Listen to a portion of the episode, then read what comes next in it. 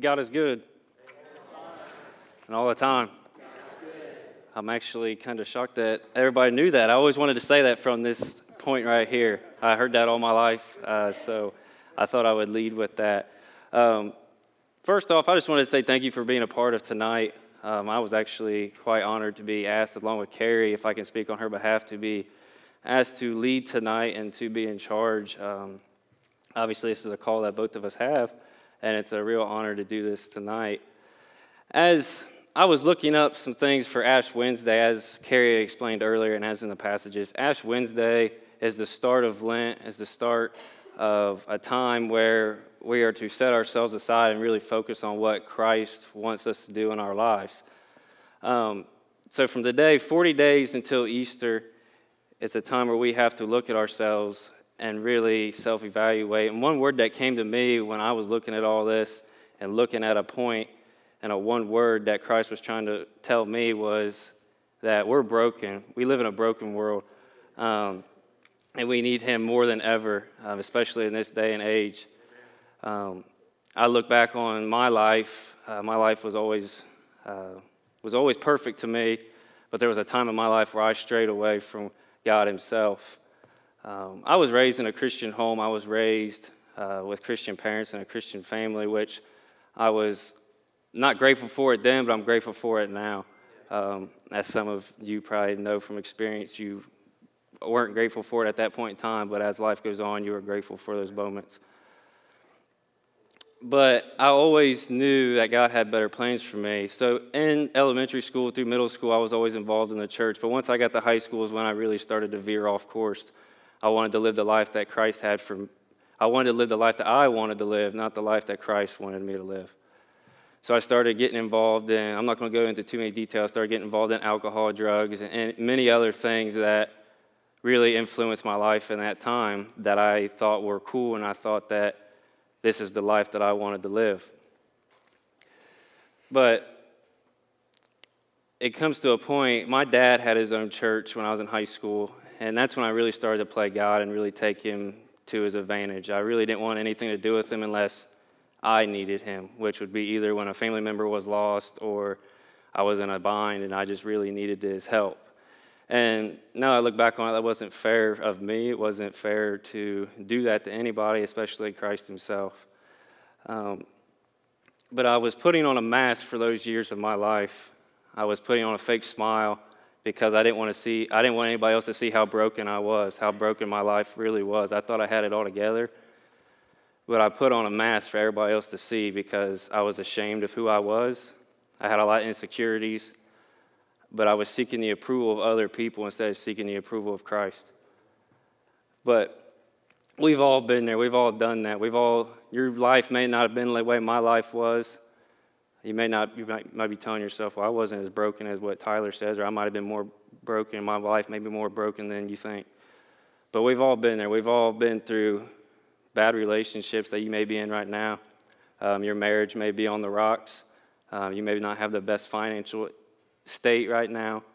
Um, you may have lost a family member. There's times in your life, broken is a vast term. It means many different things. It just doesn't mean, well, I mean, my life is just a mess. There's many different aspects to that.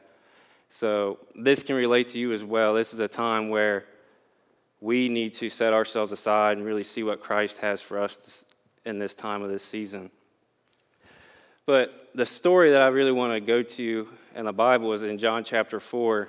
Uh, many of you may know this story. Is Jesus at the well with the Samaritan woman. Just give you a little prelude to the scripture passage that I'll be going to.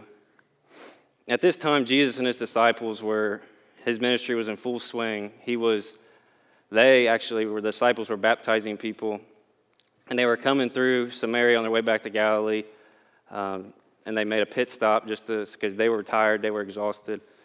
Jesus had actually sent his disciples into the village to get supplies. And after reading it, then Jesus heads to the well. And first off, Jews and Samaritans do not get along whatsoever. It's kind of like the Hatfields and McCoys, they don't get along at all. Um, because there's a lot of bad tension there through history. And it was about noontime there in this day. It doesn't give us a certain day, But for women in that time, going to be able to draw water out of a well, be able to socialize with other people, was the high point of their day. It's the high point of maybe their week because in that time, women really didn't get to do much at all, let alone be able to go draw water and to socialize with other people. So at noontime, when he seen when the Samaritan woman was coming to the well, for me, when I read it, she was going through a lot. The Samaritan woman, first off, was on sixth on her sixth man of a series of men. Um, so you could say she was searching for more, but she was filling it with a temporary fix that leads to a permanent pain because she was replacing those men with other men because they wasn't satisfying her.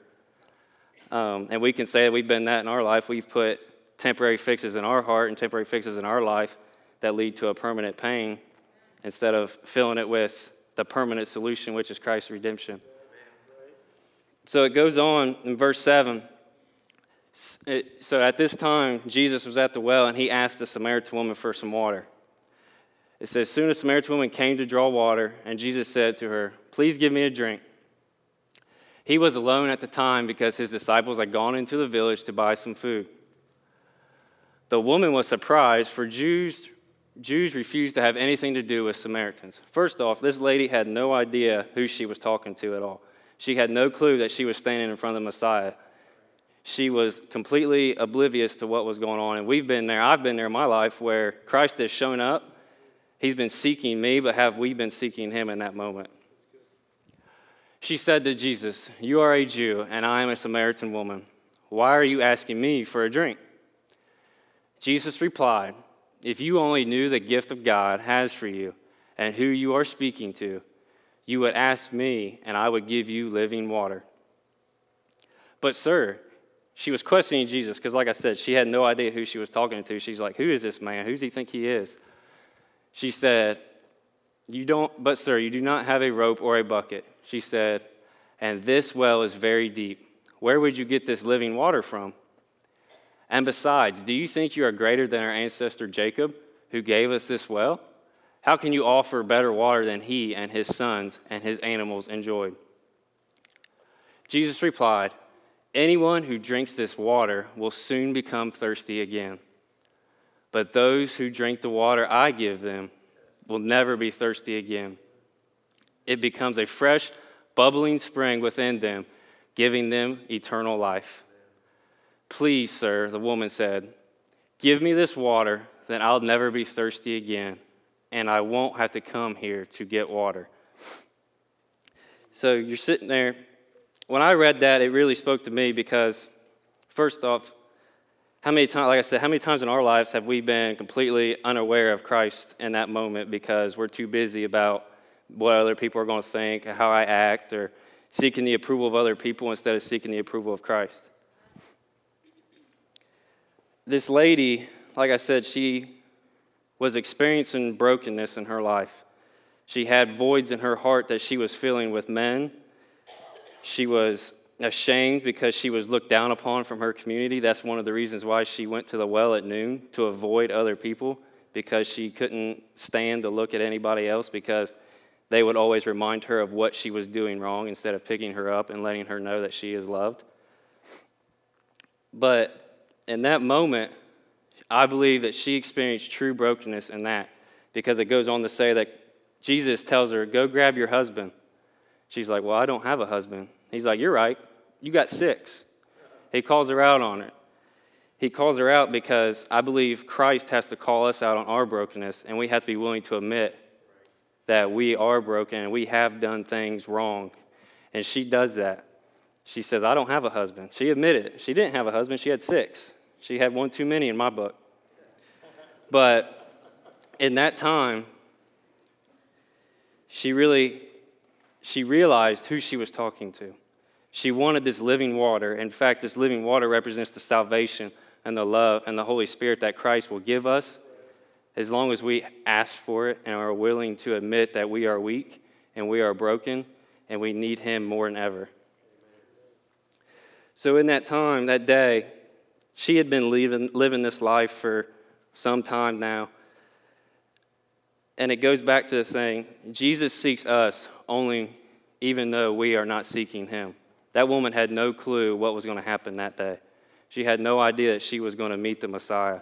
She had no idea that she was going to get this living water, the salvation, the love, the Holy Spirit, and the redemption that Christ has for us that day that would change her life forever. But she was willing to admit that she was broken. She was willing to admit that she was weak. She set aside all her pride. She set aside all her anger. She has set aside her stubbornness, if I can say that, because she realized in that point, in that point in her life, that she needed Christ more than ever. And so to go on, this story really speaks to me because in my life, when I experienced my true brokenness that led to true redemption at the altar, was the same passage of scripture that I'm speaking to you right now. I can remember it like it was like it was yesterday. I was around 21 years old and I was living a life of sin, living a life of complete anger, and I was just disgusted with myself, but I thought I was living the life that I wanted to live. I thought this is what the plans that I was going to continue with through the future. And I remember I got off work on a Friday afternoon early, met a buddy at a place, and had was there for probably three hours and had 10 drinks couldn't even walk out of that restaurant, couldn't even walk out, but got in a vehicle, drove an hour down the road, picked up more on the way, was driving. And now that I look back on it, I was passed out on the backside of my truck, on the tailgate, bent over because I was so out of it and at that point, a flashlight hit me in the face. And this is what really hurts me is when it was a family with three kids walking through the campground and they see this stupid guy passed out on the backside of his truck because he was living a life of sin, living a life of just terrible decisions in my life. And it was like God told me, He's like, Is this what you want out of your life? Is this where you want to be? Is this what you want? Because he's like, this isn't, this isn't what I want. This isn't what I want for you. It goes back to Jeremiah 29 11. It's a verse that I live by. It says, God has the plans for you, plans to prosper you, not to harm you, plans to give you a hope and a future. That wasn't my hope and future at that truck. Even though I didn't give it to God that night, exactly one week later, I was in my dad's church about halfway back in the pew. The only reason why I came to church that morning is because my grandparents were there. My grandfather started singing this song called There's a River, speaking about this exact passage about living water that I'll never thirst again. And God called me on my true brokenness in that pew. His love, the Holy Spirit came over top of me. And I admitted that I was weak. I set aside my pride. I set aside what other people were going to think about me. I set aside seeking the approval of other people instead of seeking the approval of Christ. I sat back and I experienced true brokenness that led me to the altar to experience true redemption. And it changed my life forever. So we're here to experience the start of Lent season, which leads 40 days to Easter, leads to the death of Christ himself. Just let me tell you, 40 days, 2,000 years ago or more, the only way we can experience true redemption is because Christ suffered true brokenness on the cross for us. That's the only way that true redemption comes is by Christ suffering the ultimate test, the true brokenness of this world, the true brokenness of our decisions. And He is willing to give you that true redemption. He is willing to give you that as long as you are asking for it and you are going to admit that you are weak and that you need Him in your life. Now, I have to ask you what's holding you back from letting Him work in your life? What's holding you back from letting Him work in that relationship? What's, letting him, what's holding you back from letting Him intervene in a relationship with a child or a family member that may be going down the wrong way? What's holding you back from letting Him change your life forever? Set aside the pride, set aside the anger, set aside what others are going to think of you. Who cares? I, I, I, was, I suffered for that for many years, worrying about what other people are going to think of me. And I, when I finally realized that true brokenness in that pew, I really did not care what other people thought of me. I was living for Christ, I was living for my Heavenly Father because He has better plans for me. He has better plans for you. But are you willing to admit that you need Him more than ever? We have to stop being stubborn. We have to stop being angry at the world and stop being angry at God Himself. God always provides a way out of every circumstance in your life. So, whatever it is, there's a way out. Just has to, has to see if you're smart enough to give it to God and let Him take you that way. So, what I'm asking you and challenging you with is why not? Why aren't you? What is stopping you so, so much from not giving it to Christ? This 40 days is a time where you can look at your life and be like, okay, Christ, God, where you want, where, what areas of my life are you willing to work in? What areas of my life am I going to give to you to make my life better? What are you holding back from God? Now, you may be sitting there saying, Well, I've been a Christian for 25 years. I don't care if you've been a Christian for 25 seconds or 25 years. The Bible says that we're supposed to take, if we want to be followers of Christ, we're supposed to take up our cross every day and follow Him and turn from our selfish ways. It doesn't matter, I've been a Christian for three years or however long you've been 50 years. This is a daily surrender that Christ tells us we have to do day in and day out. This isn't a one time thing, one time a year. All right, God, I'll give this to you t- today. Next time I give this to you, it's not going to be 365 days from now. It needs to be tomorrow, and then it needs to be the next day. Because that's when Christ will really work in you, and that's when you will really experience the true redemption that Christ has that leads to the hope that happens in 40 days from now. So, as we get ready to close, like I said, I challenge you to really look at your life, look at some of the situations you have going on. I'll, even myself, I'm sitting here thinking of some of the ways that Christ is, I could use Christ more in certain relationships. I'll give you an example. I have a, a dad that I haven't I hadn't seen in two years uh, because he had left my family after 25 years. And I'll be honest with you, I haven't fully given it to Christ because I'm scared. I was I was scared of wanting to restore that relationship because I didn't want to get hurt again. But as like God said, don't worry about it. I got it. He said, don't worry about it. He said, I've overcome the world. He said, I'll handle this situation more than ever. But I had to be willing and admit that I needed him in that area because I wanted to take care of it myself. I wanted, that's the man, the man instinct in us. We want to take care of things ourselves. We wanted everybody to rely on us, but God wants us to rely on him. We're getting ready to show a video clip here in a minute that may put all this, it's going to put all this into perspective. If I didn't hit, hit anything, it's just going to explain what the ashes represent. I just want to leave you with this stop holding stuff back from God. He already knows what's going on. He's just wanting you to ask Him and admit that you need Him. Because when you do that, you're going to experience so much grace and love that He has for you, you won't even know how to handle it. Because I still don't know how to handle it. There's a lot of people in this room that probably still can't explain it. But we have to be willing and admit that we need Him in this time, in this era, in this year, and this day because we need Him more than ever. The world has never been a more broken place than it is now. So I'm like I said, look at your life. This is the time we're getting ready to prepare for the communion and ashes. The altars will be open.